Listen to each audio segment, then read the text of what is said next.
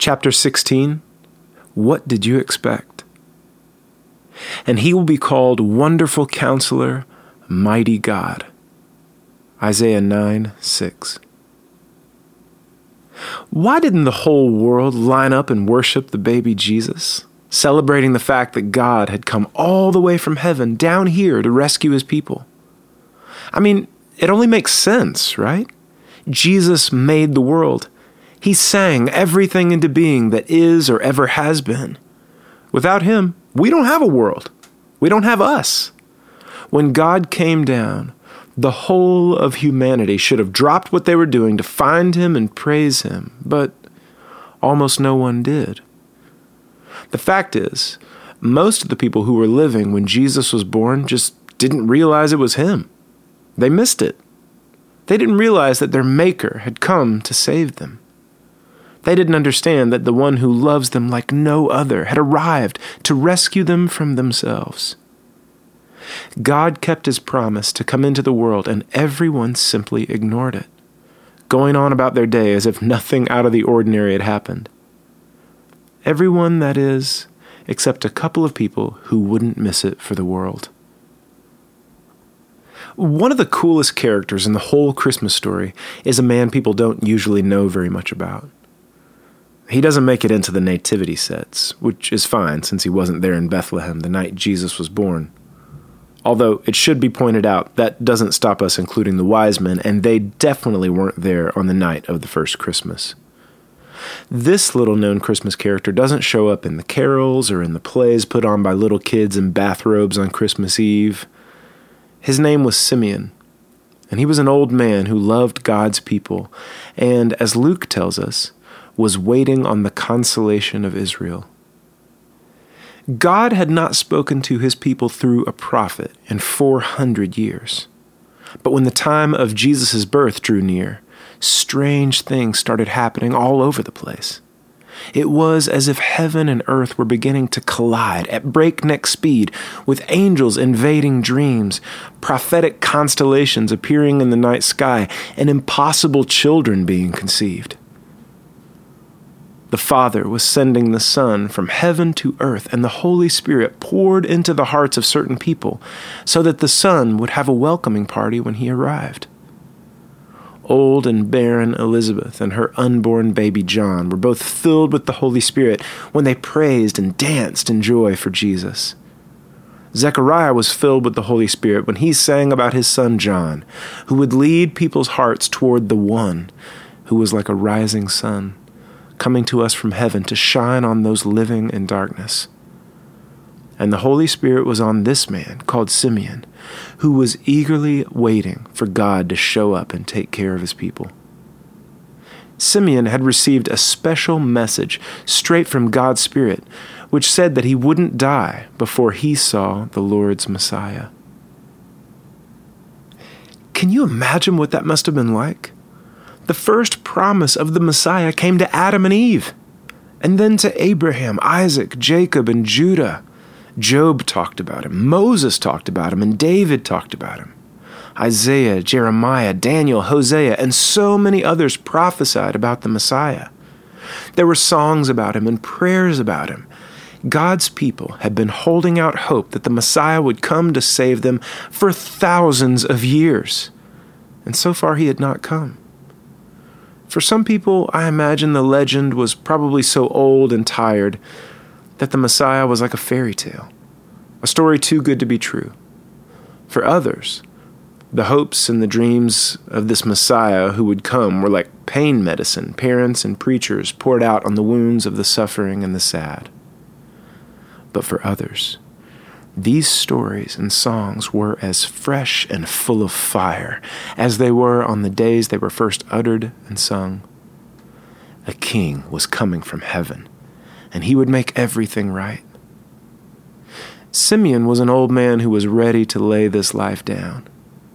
He had walked with God and was getting ready to leave this world when a spark lit in his old heart.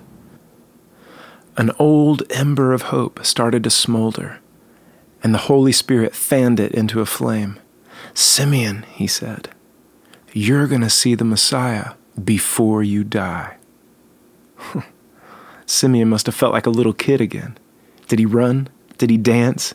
Did he sing and cry with joy? He was going to see the Messiah with his own eyes. The long wait was over, and the time of joy was upon them. He must have been completely overwhelmed with childlike celebration at the thought of seeing the Messiah. And then it hit him. What would the Messiah look like? Would he be tall and powerful with a commanding eye, surrounded by fell warriors like David's mighty men of old? Would he be decked out in armor, astride a glorious war horse? Or would he be carried in on a throne among thousands of attendants in worship? Would the sheer force of his power and magnificence make the world take a collective gasp and then bow?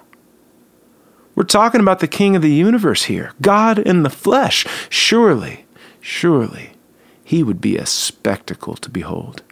Surely his limitless might would be on display, right?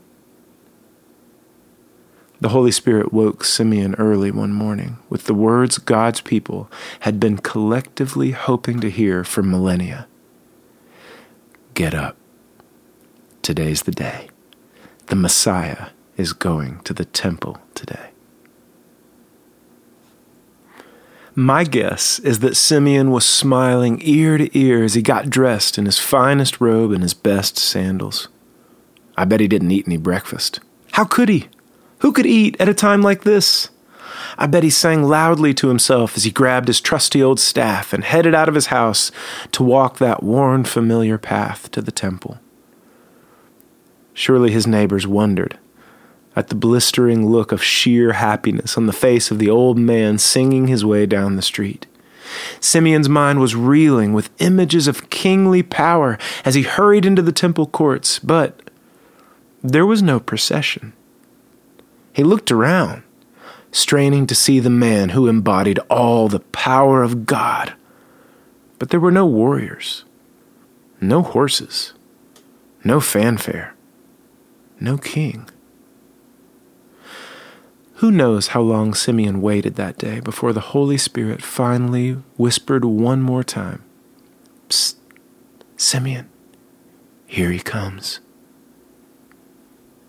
Simeon's heart raced as he frantically looked around, watching the entrance with bated breath. All of a sudden, in walked a couple of poor and ragged teenagers, maybe 13 or 14 years old, and carrying a baby. Simeon was confused, wondering what he had missed, when I guess the Spirit finally told him, "It's the baby. The Messiah is the baby." This is all speculation, of course, but I imagine great hot tears spilling out of Simeon's old eyes onto his wrinkled face and white beard as he gave a great laugh, mostly at himself, and said, "Of course, a baby." The joy was too much now. It burst all through Simeon's heart and overflowed into a great big laugh that filled the temple courts. He ran over to Joseph and Mary, asked to hold the baby, and he cried, and he sang, and he laughed. The Messiah had finally come, after all these years. Isaiah said he would be called the Mighty God. Simeon thought that meant the Messiah would come in power and glory, ready to smite their enemies and rule the world, but real power doesn't always show off like that. Real power behaves differently.